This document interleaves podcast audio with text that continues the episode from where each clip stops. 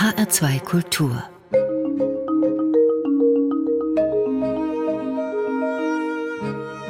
Doppelkopf Heute am Tisch mit Balian Buschbaum. Weltklasse ist er gewesen im Stabhochsprung und geboren wurde er als Yvonne Buschbaum. Willkommen, Herr Buschbaum. Einen wunderschönen guten Tag, hallo. Sie waren mit 19 deutsche Meisterin im Stabhochsprung, wurden Weltklasse, waren Sechste bei den Olympischen Spielen in Sydney. Geoutet haben sie sich 2007 mit 27 Jahren. So wie ich das jetzt gesagt habe, so sagt man das nicht mehr, denn Sie sind ein Mann. Wie hätte ich es richtig ausdrücken müssen? Naja, also ich befinde mich ähm, seit 15 Jahren in diesem Prozess, wo ich mit der Öffentlichkeit darüber spreche, wie mein Leben abgelaufen ist, was man heutzutage sagt, was man nicht mehr sagt. Ich glaube, dass es immer wichtig ist, aus der Ist-Situation herauszugehen. Das heißt, ich bin Balian Buschbaum. Ich bin ein Mann, das war ich schon immer, das ist meine Geschlechtsidentität.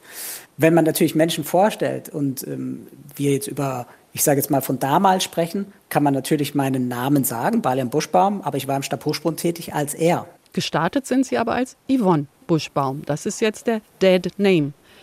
Wann darf ich von Yvonne reden? Im Prinzip darf man immer von Yvonne sprechen. Die Frage ist nur, was bringt der alte Vorname? Ne, weil die Menschen ähm, verstehen, da hat ein Mensch eine Geschlechtsangleichung vollzogen und ist diesen Weg gegangen. Ich habe in Ihrem ersten Buch gelesen, wo Sie die Transformation beschreiben, dass Sie in Liebe, in Geborgenheit aufgewachsen sind. Ihre Oma war eine wichtige Bezugsperson für Sie. Wie haben die anderen Sie wahrgenommen als Yvonne? Wie war das in Ihrer Kindheit? Schauen wir nochmal zurück. Sie wussten, dass Sie im falschen Körper stecken, aber wie sind Sie wahrgenommen worden? Ich würde sagen, dass meine Familie, meine Freunde schon immer in mir was anderes gesehen haben als das, was mein Vorname vielleicht ausgedrückt hat. Ich wurde zum Beispiel auch nie bei meinem Geburtsnamen genannt. Die haben dann immer einen Spitznamen draus gemacht mit Bäumchen, äh, Palme, äh, was weiß ich was. Ähm, das war für sie normal, weil sie gemerkt haben, dieser Name passt nicht zu mir, weil dieser Name verbindet eine Weiblichkeit mit einem Körper, der aber gar nicht dazu passt.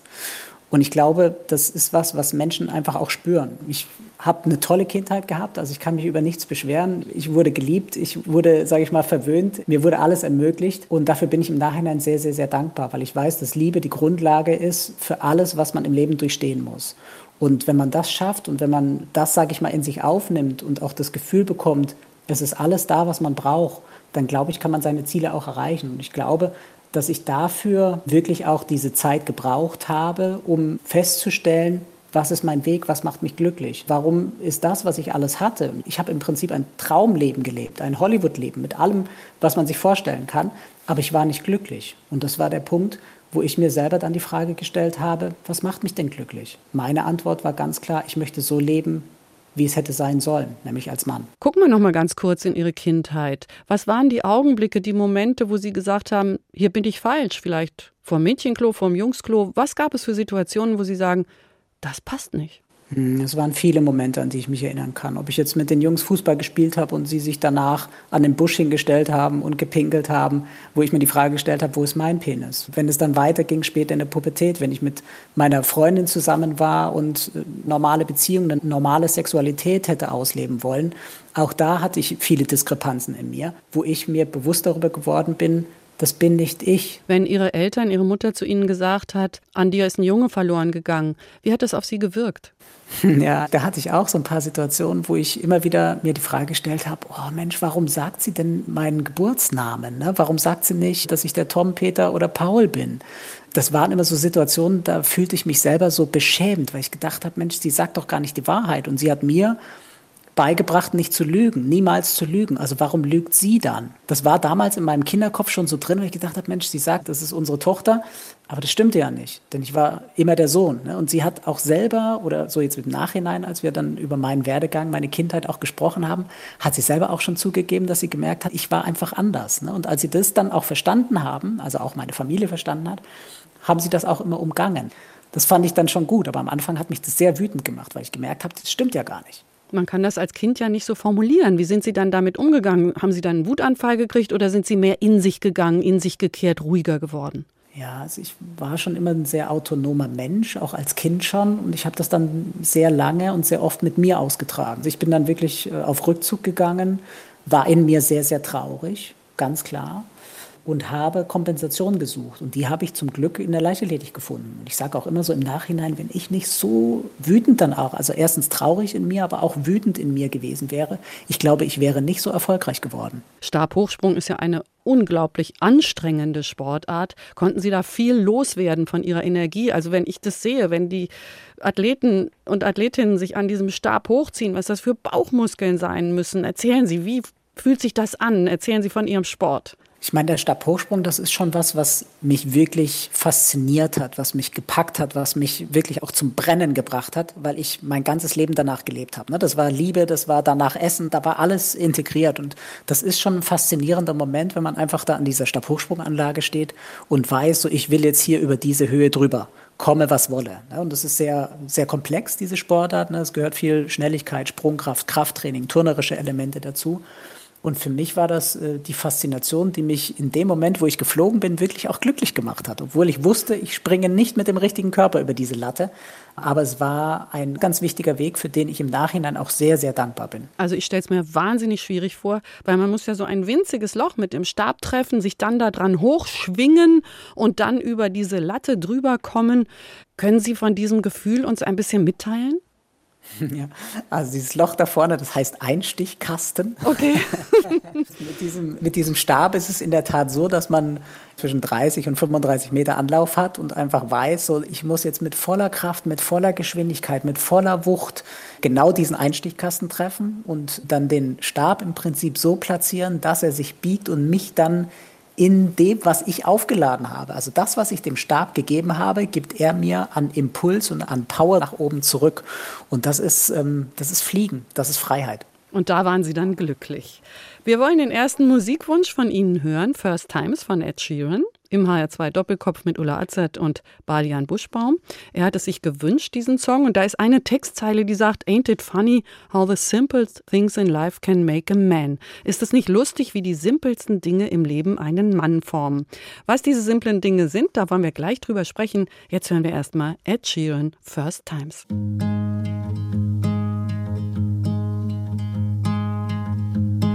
I thought it'd feel different playing Wembley.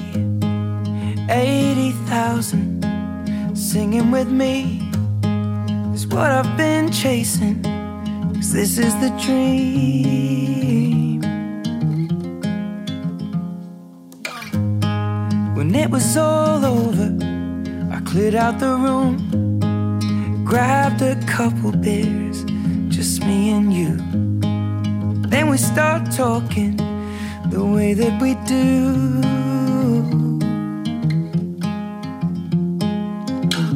Ain't it funny how the simplest things in life can make a man? Little moments that pass us by. Oh, but I remember the first kiss, the first night, the first song that made you cry, the first drink, red wine on a step in Brooklyn. I still feel the first fight. We both made it out alive, and I can't wait to make a million more first times.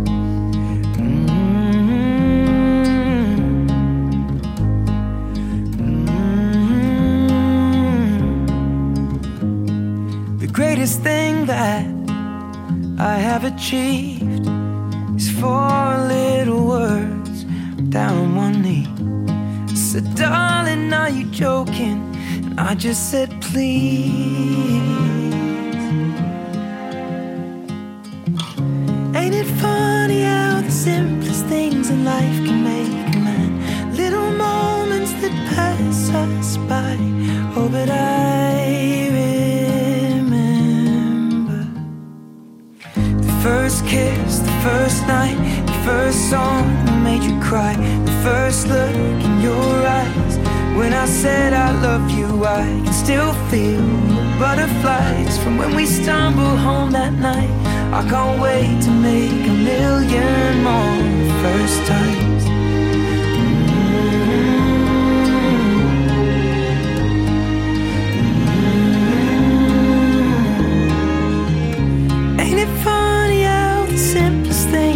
Life can make a man? Little moments that pass us by. Oh, but I remember first kiss, first night, first song that made you cry, first dance, moonlight in your parents' garden. I can't wait to see everything that's yet to be your first child, and then a million more first times. First Times von Ed Sheeran im HR2 Doppelkopf mit Ulla Azad. Jan Buschbaum hat sich diesen Song gewünscht und eine Textzeile ist, ist es nicht lustig, wie die simpelsten Dinge im Leben einen Mann formen? Herr Buschbaum, was sind die simplen Dinge, die einen Mann formen? Sich nicht hinhocken müssen? Vielleicht sich nicht hinhocken müssen, richtig. Aber ich glaube, ich möchte jetzt nochmal auf den Titel eingehen, weil ich finde, Musik bewegt einen ja so unglaublich, wenn man das zulässt.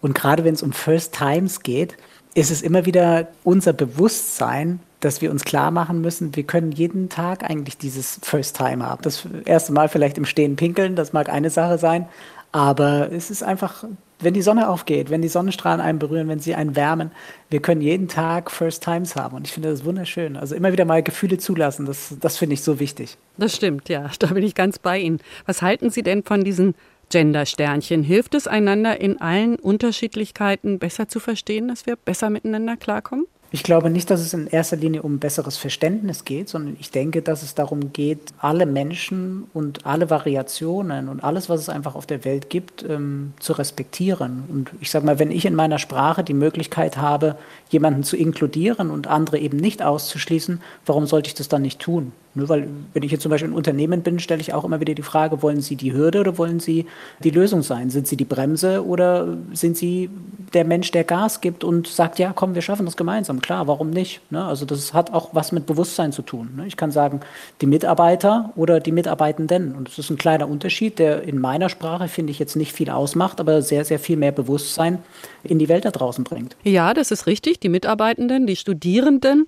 Aber wenn man jetzt mit Staupause sprechen muss. Also eigentlich haben wir ja im Radio gelernt, dass man keine Pausen machen soll, sondern flüssig sprechen soll. Und jetzt soll ich die KollegInnen ansprechen. Ich verstehe Sie da völlig. Also ich erzähle eine kleine Anekdote. Ich habe jetzt vor zwei Wochen das Hörbuch zu meinem Buch aufgenommen und habe in meinem Buch auch gegendert. Und als ich es eingesprochen habe, habe ich ab und zu wirklich in mich hineingeflucht und habe gedacht, meine Güte, also was hast du dir da angetan? Weil es ist in der Tat, gerade in unserer deutschen Sprache, nicht so einfach, dass wir wirklich alle Menschen inkludieren und gerade mit dem Gendern, also ich habe mich für das Gender-Sternchen entschieden, weil ich ähm, einfach aus vielen Rubriken äh, weiß, dass es von der gendergerechten Sprache, ob das jetzt der Schrägstrich ist oder ob einfach äh, ein Unterstrich ist, dass es äh, das Effektivste ist, also gerade auch wenn es um Menschen mit einer Sehbehinderung geht. Aber es ist nicht immer einfach. Also ich stimme Ihnen da völlig zu. Der deutsche Philosoph Richard David Precht sagt, man muss doch nicht jetzt mit dem Beißel ein Loch in die deutsche Sprache hauen mit diesen künstlichen Pausen. Wie würden Sie ihm antworten? Ich würde sagen, teils, teils gebe ich ihm recht. Ich glaube, wir können uns einfach, was das Gendern jetzt betrifft, auch ein bisschen mehr zurücknehmen und uns mal die Frage stellen, bei welchen Worten macht es Sinn und bei welchen finden wir vielleicht eine Umschreibung. Weil das ist das, was mich so ein bisschen fasziniert hat. Ich liebe die deutsche Sprache. Ich liebe es zu schreiben. Ich liebe es zu sprechen. Das ist mein Beruf. Aufgrund der Tatsache, dass ich mit dem Gendern mir Mühe geben möchte, weil ich alle Menschen inkludieren möchte, bin ich ein bisschen, ich sage es jetzt mal, trickreicher geworden und habe Umschreibungen gefunden. Das gibt auch nochmal ein bisschen mehr Auftrieb, was die deutsche Sprache betrifft, weil wir werden uns anders darüber bewusst. Aber wäre es nicht wichtiger gewesen, wir hätten erstmal alle Menschen gleich bezahlt also, ja, und da soll uns ein Sternchen helfen? Ich glaube, ähm, das hat ein bisschen was damit zu tun, was machen wir zuerst. Ne? Und wir Deutschen, wir sind ja so geprägt, wir brauchen immer so eine Liste. Erstens, zweitens, drittens, viertens, fünftens. Tendenziell würde ich sagen, es sollte sowohl als auch gehen. Mit dem Gender-Sternchen oder ich sage mal mit der Gleichbezahlung anfangen und dann das Gender-Sternchen nehmen. Warum können wir nicht versuchen, das schnell umzusetzen, was Sinn macht? Und in dem Fall macht die Gleichbezahlung, finde ich, ein bisschen mehr Sinn, aber das andere genauso. Sie haben von Ihrem neuen Buch gesprochen. Das ist ein Hörbuch. Worum geht es da? Es ist auch ein Hörbuch. Warum Diversity uns alle angeht. Es ist eine Neuauflage von meinem allerersten Buch, Blau Augen bleiben blau, mit Diversity-Kapitel und auch so, was ist in den letzten zehn Jahren meines Lebens passiert, weil mein erstes Buch habe ich ja vor ungefähr zehn Jahren veröffentlicht.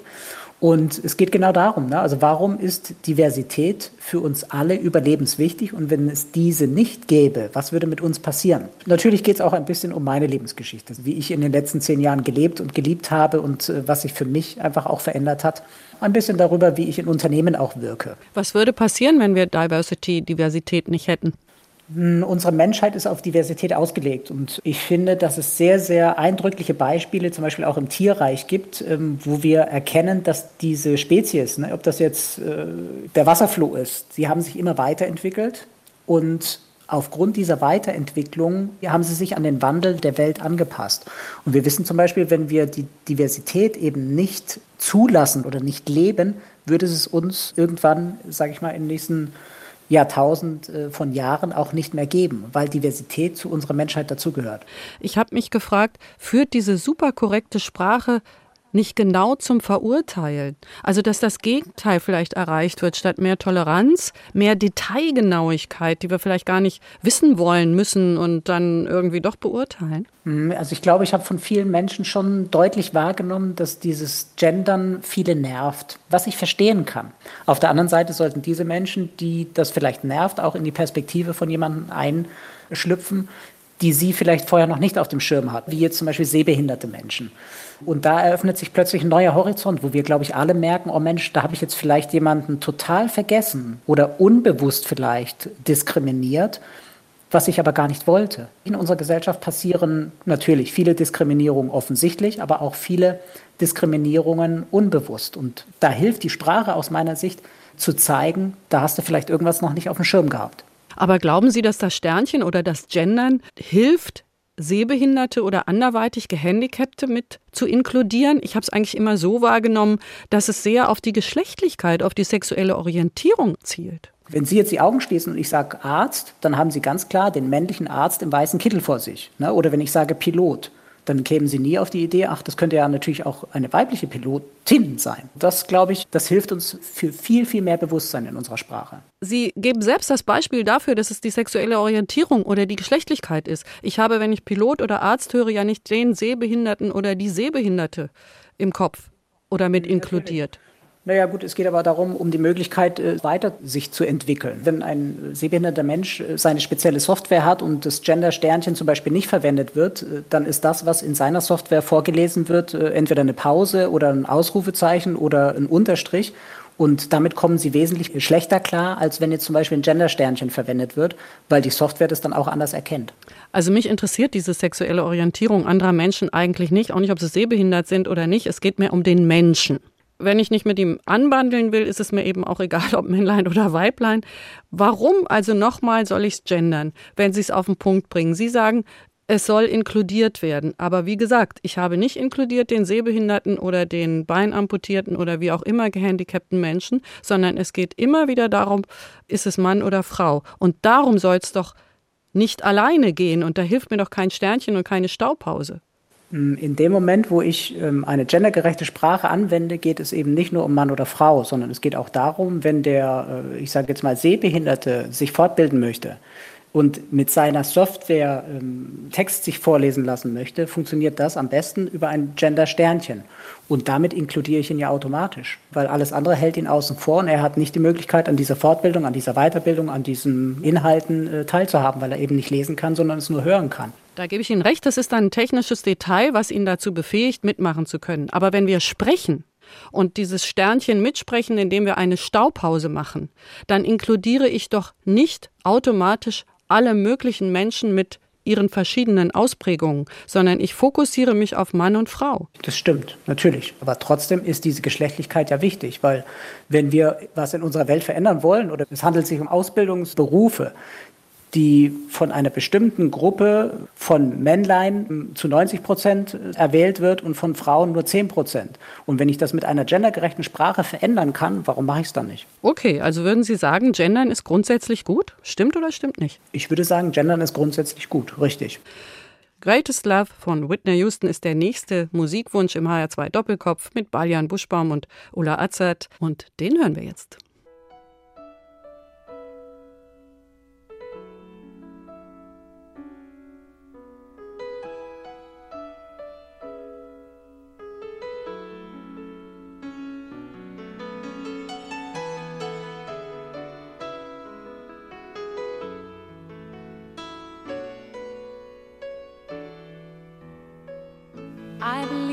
Children are our future. Teach them well and let them lead the way. Show them all the beauty they possess inside. Give them a sense of pride to make it easier. Let the children's laughter remind us how we used to be. Everybody searching for a hero. People need someone to look up to. I never found anyone who fulfilled my needs. A lonely place to be. And so I learned to depend on me. I decided.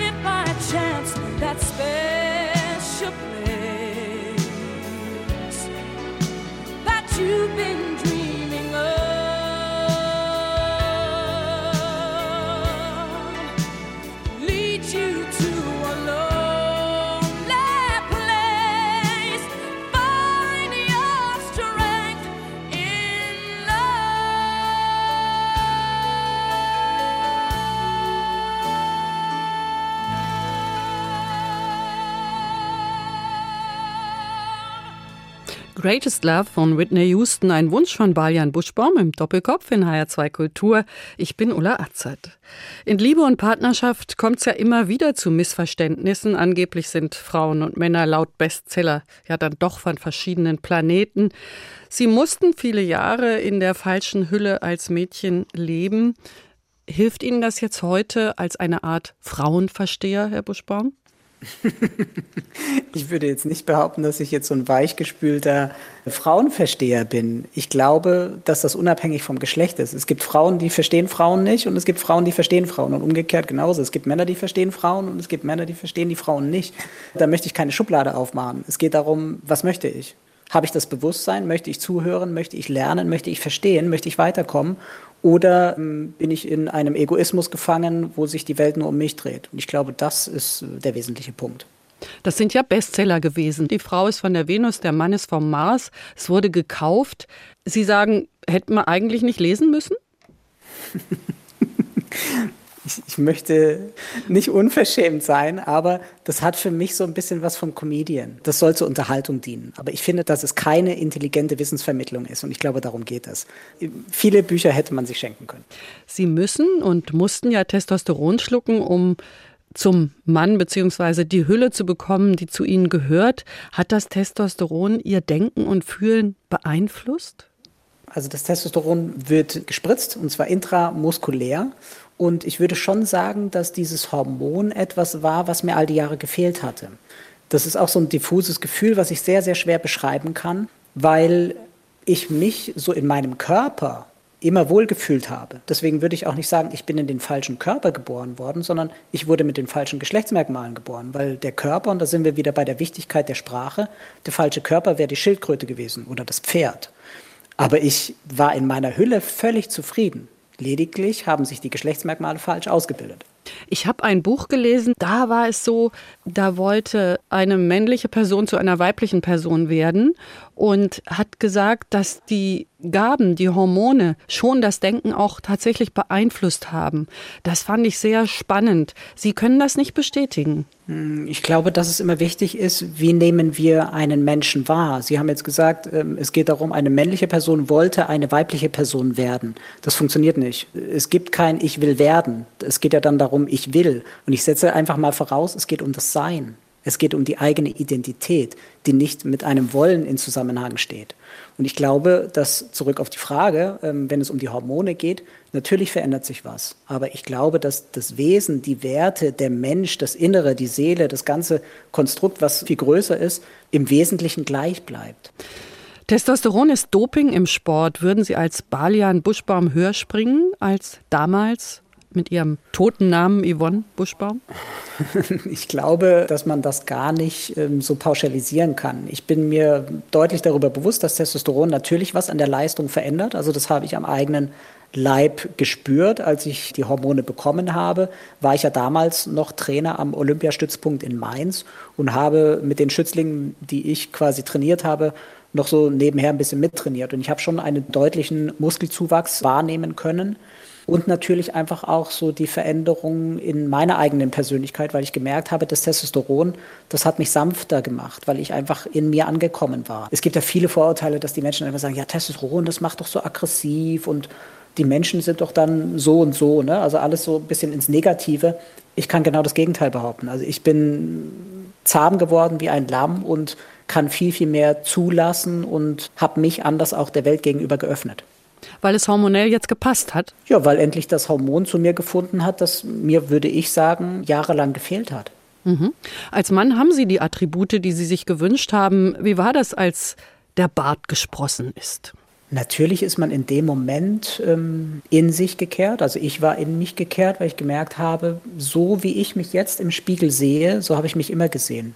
Nur das im Außen hat es vielleicht nicht so wahrgenommen. Also ich würde schon sagen, dass ich heute der Mann bin, der schon immer in mir schlummerte. Man sagt ja auch, es kann ja nur das rauskommen, was schon verankert ist. Ne? Weil es gibt ja viele Männer, cis-geborene Männer, die keinen Vollbart haben oder die auch gar keinen Bartwuchs haben. Ne? Und da muss man sich die Frage stellen, sind die trotzdem Männer? Denke ich mir natürlich. Also der Bartwuchs hat doch nicht gleichzusetzen mit Mannsein. Auf der anderen Seite, es gibt viele Frauen, die haben auch einen Bart. Die haben diese störende Oberlippenfläumchen, mhm. wo ich dann sage, sie sind doch trotzdem Frauen. Das eine hat mit dem anderen nichts zu tun. Ich glaube, wir müssen uns lösen von diesem äh, Schubladendenken, so der Mann muss das und das haben und die Frau, äh, wenn sie das und das hat, dann ist sie keine Frau. Das ist, glaube ich, Quatsch. Cis geboren, haben Sie gesagt. Erklären Sie es uns. Cis geboren sind im Prinzip Menschen, die in ihrem äh, Geschlecht, in dem sie geboren werden, auch sich so fühlen. Ne? Das heißt, der Mann fühlt sich als Mann und ist Mann und die Frau fühlt sich als Frau und ist Frau. Biologisch stimmt das Geschlecht überein mit mhm. der Identität. Was weiß man eigentlich aus der Wissenschaft, wie es zu diesen unpassenden Äußerlichkeiten kommt? Also es gibt viele Theorien, die aufzeigen möchten, wie Transgeschlechtlichkeit oder Transidentität, wie das alles entsteht, aber so eine richtige Formel gibt es noch nicht. Es können viele Variationen entstehen. Ne, es gibt ja auch Menschen, die zum Beispiel intergeschlechtlich geboren werden. Das heißt, intergeschlechtliche Menschen sind Menschen, die mit zwei Geschlechtsmerkmalen auf die Welt kommen. Frauen die in der Identität auch Frauen sind, aber trotzdem einen nach innen liegenden Hoden haben. Manche Intermenschen merken das gar nicht. Es gibt aber auf der anderen Seite zum Beispiel auch Männer mit männlicher Geschlechtsidentität, die jetzt äh, Gebärmutter und Eierstöcke haben. Ne? Das gibt es alles. Ne? Das wissen wir schon seit Jahrtausenden, aber es ist halt einfach ein Tabuthema, weil die Menschen keine Aufklärung bekommen haben. Und das ist, glaube ich, schwierig, ne? dass wir über Dinge sprechen, wovon wir nichts wissen. Wir wissen von der Wissenschaft her, ähm, wenn es um Transidentität geht, können es viele verschiedene Einflüsse sein. Viele Ärzte behaupten, es hat was mit dem hormonellen Ungleichgewicht in der Schwangerschaft zu tun. Manche sagen, ähm, das hat aber auch was mit einem genetischen Schalter zu tun. Also wir wissen es nicht wirklich. Es können Umwelteinflüsse sein. Es gibt keine Formel, das ist der Grund. Baljan Buschbaum ist heute zu Gast im HR2 Doppelkopf. Die Karriere als Sportler war vorbei, als er sich geoutet hat. Heute ist er gefragter Speaker, er ist Coach und Autor. Herr Buschbaum, Sie sagen, Diversity ist kein Weichspüler, sondern ein Kalkentferner. Das müssen Sie jetzt genauer erklären. ja, ich kenne das, wenn ich in die Firmen hineingehe und sage, okay, das müssen wir optimieren. Hier äh, habe ich analysiert, das könnte noch besser gemacht werden, weil es geht um die Motivation der Mitarbeitenden, es geht um Produktivität und es geht um Profit, nämlich Gewinn. Und wenn ich dann einfach sage, hier äh, Veränderungsprozesse stehen an, dann sagen die meisten, und das kennen Sie mit Sicherheit auch, Warum soll man das verändern? Das haben wir doch immer schon gemacht. Und deswegen sage ich, okay, Diversity Management, da geht es um die Anerkennung der Vielfalt, um die Integration der einzelnen Fähigkeiten der Menschen. Das ist genau dieser Kalkentferner, ne? weil das sind alte, verkalkte Denkstrukturen, die wir aufbrechen müssen, um einfach in der jetzigen Zeit mehr in, in den Erfolg zu gehen und auch etwas für die Mitarbeitenden zu tun. Das ist für mich wirklich wichtig, aufzuzeigen, dass Firmen viel, viel mehr aus ihren Mitarbeitenden rausholen können, wenn sie intelligentes Diversity Management anwenden. Ja, ich denke, da wird dann genickt und dann wird gesagt, ja, mal die Rohre durchspülen ist bestimmt gut und Kalk entfernen ist auch gut, aber Diversity kostet Geld. Wie können Sie den Unternehmen vermitteln, dass sich das lohnt? das stimmt, was Sie sagen. Ich kann es in dem Moment vermitteln, indem ich dem Unternehmen vorrechne, wie viel und das ist kein Witz, das habe ich schon bereits getätigt, wie viele Millionen einzusparen sind, das kommt natürlich auf das Unternehmen an, wie viele Millionen einzusparen sind, wenn das Management divers aufgestellt ist. Und wenn die Führungskräfte das Bewusstsein dafür entwickelt haben, wie können wir unsere Mitarbeitenden noch besser fördern und noch besser einsetzen. Und spätestens dann, in dem Moment, wo ich Zahlen, Daten, Fakten vorlege, ne, und es geht um Produktivität, es geht um die Fluktuation, und wenn ich dann errechne, was können wir alles einsparen, dann sagen alle nicht nur, ja, ja, wir nicken, sondern wann fangen wir an? Haben Sie ein Beispiel? Ja gut, ich habe im hessischen Unternehmen zum Beispiel, ähm, das sehr groß aufgestellt ist, mit vielen Tausenden von Mitarbeitern, im Prinzip errechnet eine Produktivitätsrate von 68 Prozent, was so der Durchschnitt ist in vielen deutschen Unternehmen. Und wenn wir allein diese 68 Prozent steigern würden auf 75 Prozent, hätten wir in diesem Unternehmen zum Beispiel eine Steigerung von 46,78 oder 784 Millionen oder irgendwie so. Genauere Zahlen habe ich jetzt nicht mehr im Kopf, aber es waren ungefähr an die 80 Millionen Euro, die das Unternehmen hätte einsparen können. Und wenn wenn wir dann bedenken, wenn wir davon vielleicht nur 5 Millionen abzweigen und mehr für die Mitarbeitenden investieren, hat das Unternehmen gewonnen und die Mitarbeitenden haben entsprechend natürlich auch was davon. Und ich glaube, darum geht es. Das müssen wir verstehen lernen, dass wenn wir in die Mitarbeitenden investieren, investieren wir automatisch auch ins Unternehmen und alle haben etwas davon. Sie sind als Sportler groß geworden, haben Karriere als Sportler gemacht. Woher haben Sie Ihr betriebswissenschaftliches Wissen? Gut, ich bin seit über zehn Jahren in Großunternehmen tätig. Also alle, sage ich mal, großen Konzerne, DAX-Konzerne bin ich integriert gewesen oder habe verschiedene Prozesse und Projekte begleitet, ähm, habe, würde ich behaupten, praktisch gesehen, was funktioniert und was nicht funktioniert und was man optimieren kann. Und ich glaube einfach, dass der Erfolg oftmals mehr darstellt als vielleicht ein BWL-Studium. Da ist es immer wichtig, was braucht denn was braucht denn die Führung? Ne, weil ich sage mal, die, die unten sind in der Produktion, die wissen meistens ganz genau, was dem Unternehmen fehlt, aber die haben nicht die Hebel, um das umzusetzen. Und wenn die Führung versteht, aha, das braucht tatsächlich unser Unternehmen, die haben die Hebel, um was umzusetzen. Und da müssen wir ran. Glauben Sie, dass Ihre Geschichte, Ihre individuelle Biografie Ihnen dabei hilft, in die Unternehmen zu kommen? Ähm, ich glaube, dass viele Unternehmen natürlich, wenn es um äh, Change-Prozesse geht, äh, Menschen bewusst auswählt, die Change-Prozesse, also Veränderungsprozesse in sich ähm, getätigt haben. Ne, weil es geht jetzt in meinem Fall, würde ich jetzt einfach mal sagen, das, was ich im Sport gelernt habe, das ist für die Wirtschaft sehr, sehr gut. Ne? Im Spitzensport lernt man, da geht es um Ausdauer, da geht es um Motivation, da geht es um Angstbewältigung, da geht es um Strategien, da geht es um Analysen. Und das ist das, was ich verinnerlicht habe, mein ganzes Leben. Und das ist das, was ich in meinem wirtschaftlichen Kontext auch anwende. Müssen Sie von Ihrer Geschichte, wollen Sie von Ihrer Geschichte erzählen in den Unternehmen oder spielt es überhaupt gar keine Rolle? Also in den meisten Unternehmen, wo ich tätig bin, spielt es gar keine Rolle. Viele finden das natürlich spannend, sage ich mal, wenn ich einen Vortrag, also einen einmaligen Vortrag halte, ne, meinen Change-Prozess so ein bisschen zu beschreiben. Aber in den meisten Fällen, wenn es natürlich dann um das Wirtschaftliche geht, wenn es um firmeninterne Thematiken geht, spielt meine eigene Lebensgeschichte keine Rolle. Haben Sie Lust, darüber zu sprechen in den Unternehmen oder ist das dann für Sie auch Schnee von gestern? Hm, also ich bin ein ergebnis- und lösungsorientierter Mensch. Wenn ich das Gefühl habe, meine Geschichte kann dem einen oder anderen helfen, bin ich dabei. Warum nicht? Ne? Weil ich habe keine Thematik, damit über meine Vergangenheit zu sprechen. Sie gehört zu mir und ich habe da nichts zu verschweigen. Aber wenn ich so das Gefühl habe, das ist eigentlich nur ach, äh, alter Tobak und interessiert auch niemanden mehr, dann brauche ich mich auf gar keinen Fall in den Mittelpunkt stellen. Weil für mich ist es ja auch schon alter Tobak. Ja, aber es könnte ja auch eine gewisse Sensationsgier dahinter stecken, so nach dem Motto, davon habe ich noch nie was gehört. Oder ich habe jetzt endlich mal die Chance, etwas davon zu hören, was ich nur so ja, aus Entfernung mitbekommen habe. Also ich glaube, dass mittlerweile das Thema Vielfalt, das ist mitten in unserer Gesellschaft angekommen. Ne? Also egal, wo, ich, wo wir hingehen, im Supermarkt, alles ist Vielfalt, alles ist auf Vielfalt ausgelegt. Und genau das ist einfach der Punkt, dass wir uns darüber bewusst werden müssen. Ohne Vielfalt werden wir alle enttäuscht, wenn wir in den Supermarkt gehen würden. Ich weiß nicht, wie es bei Ihnen ist, was für Schokolade Sie mögen. Mir ist das ähm, zu viel Schokolade da. Ich muss mich da entscheiden. Mir ist das zu viel. Da sind Sie hier ganz falsch bei mir. zu okay, viele Nudeln, zu viel Schokolade. Genau, und dann gehen wir meinetwegen in die Kleiderindustrie, in die Schuhindustrie. Ne? Also wir sind als Gesellschaft total verwöhnt, weil es für uns wichtig ist, wie bekommen wir möglichst viel Auswahl für möglichst viele Menschen, weil jeder Mensch natürlich eine andere Vorliebe hat. Das ist etwas, was wir einfordern. Wenn alle Menschen, sage ich mal, mit zwei unterschiedlichen Paar Schuhen auf der Welt herumlaufen würden, hätten wir alle ein Problem. Oder wenn es nur Tomaten oder Kohlrabi gäbe, dann hätten wir ein Problem. Unsere Natur ist auf Vielfalt ausgelegt. Da würde ich Ihnen widersprechen. Ich denke, dass wir zu viel Vielfalt haben und dass uns das ganz wuschig macht. Ich habe von einem Hirnforscher gehört, man kann nur 20 Optionen gleichzeitig im Kopf haben. Ich habe aber mindestens 100 Nudelsorten vor der Nase, wenn ich in den Supermarkt gehe. Was sagen Sie dem Hirnforscher? Der sagt, wir sind überfordert von dieser Vielfalt.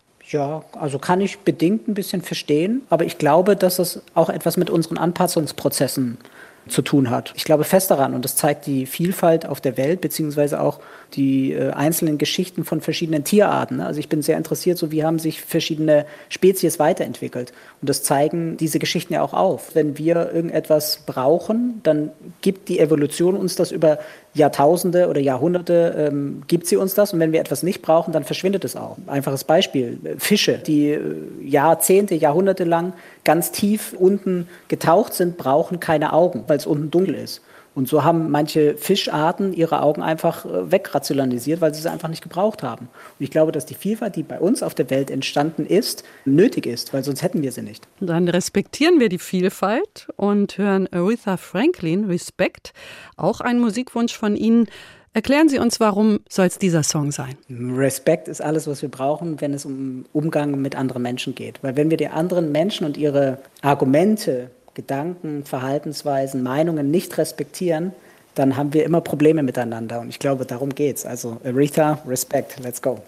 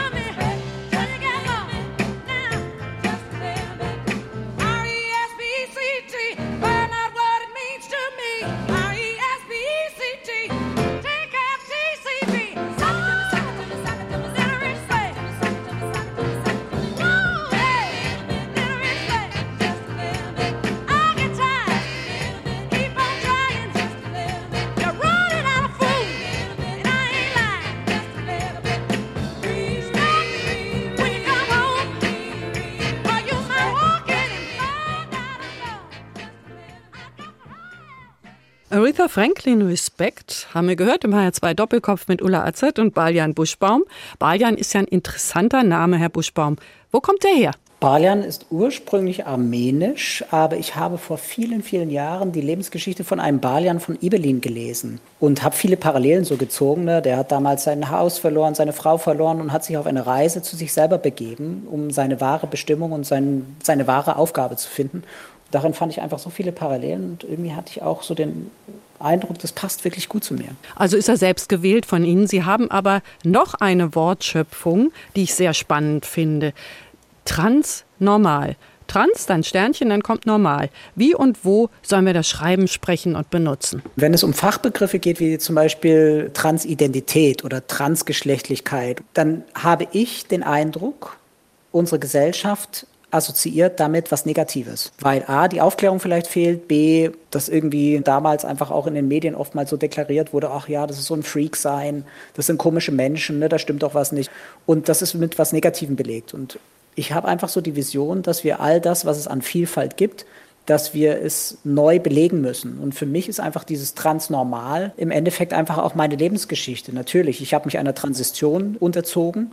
Ich habe mich in meinen Veränderungsprozess begeben, aber ich lebe ein normales Leben und zwar völlig normal. Ne? Ich bin manchmal totlangweilig als Couch Potato, ich bin manchmal aufregend, wenn ich um die Welt reise. In mir beinhaltet sich äh, das Leben, was in jedem, auch, in jedem anderen auch drin steckt. Was wünschen Sie sich für uns oder für die Gesellschaft, für die Zukunft, wenn wir eben mit Menschen zusammenkommen? Oder sind wir meinetwegen Eltern, die jetzt ein Kind haben, das diesen Transformationsprozess auch machen möchte? Wie sollten wir damit umgehen? Wir haben schon darüber gesprochen, Liebe, Respekt, das sind große Worte. Aber wie fühlt sich das im Alltag an? Ich glaube, das Aller, Allerwichtigste ist das Zuhören dass wir die Menschen, die uns gegenübertreten, ob das jetzt Kinder sind oder Teenager, junge Erwachsene, Erwachsene, dass wir zuhören, dass wir uns darüber im Klaren werden, dass dieser Mensch, was er uns gerade sagt, diese Information, dass es für diesen Menschen wichtig ist und vor allem, dass wir unterstützen. Dass wir bedingungslos dahinter stehen, was auch immer das bedeutet und was auch immer das kostet. Ich denke, das sind die wesentlichen Eckpfeiler, die einfach Eltern ihren Kindern schenken sollen. Und dass wir dann einen Menschen vor uns haben, den wir mit unserer Unterstützung, und wenn es nur das Zuhören ist, oder das emotionale Begleiten, dass wir dann ein Menschenleben retten können. Und ich glaube, das ist so viel wert. Wer war das in Ihrem Leben?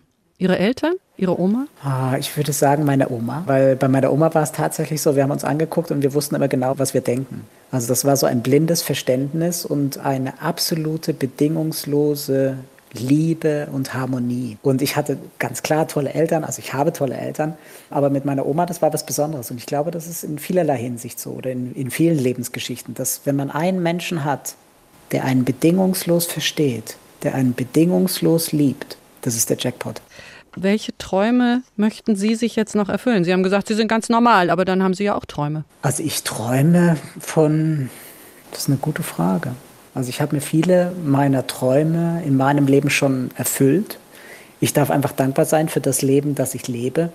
Und ich arbeite im Prinzip daran, noch mehr zu schreiben, noch mehr die Menschen zu bewegen und in ein neues Bewusstsein zu führen. Ich glaube, das ist so meine Vision. Es geht darum, Horizonte zu öffnen. Emotional und auch vom Kopf. Das ist eine gute Kombi. Diversity oder Diversität geht uns alle an, sagt Baljan Buschbaum, als Yvonne Buschbaum geboren, aber immer als Mann auf der Welt gewesen und in der Welt. Wir verabschieden uns mit ihrem Lieblingszitat von dem persischen Dichter Rumi aus dem 13. Jahrhundert. Er sagt, jenseits von richtig und falsch gibt es einen Ort, hier können wir einander begegnen. Möchten Sie zu dem Zitat noch was sagen? Ist es noch Ihr Lieblingszitat?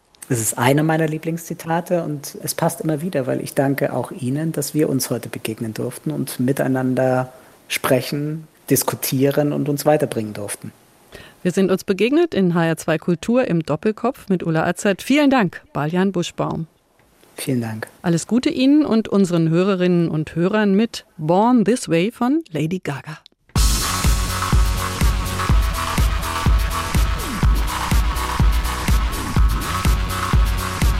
My mama told me when I was young, we're all born superstars. She rolled my hair, put my lipstick on, in a glass of her boudoir. There's nothing wrong with loving who you are, she said, cause he made you perfect, babe. So hold your head up, girl, and you'll go far.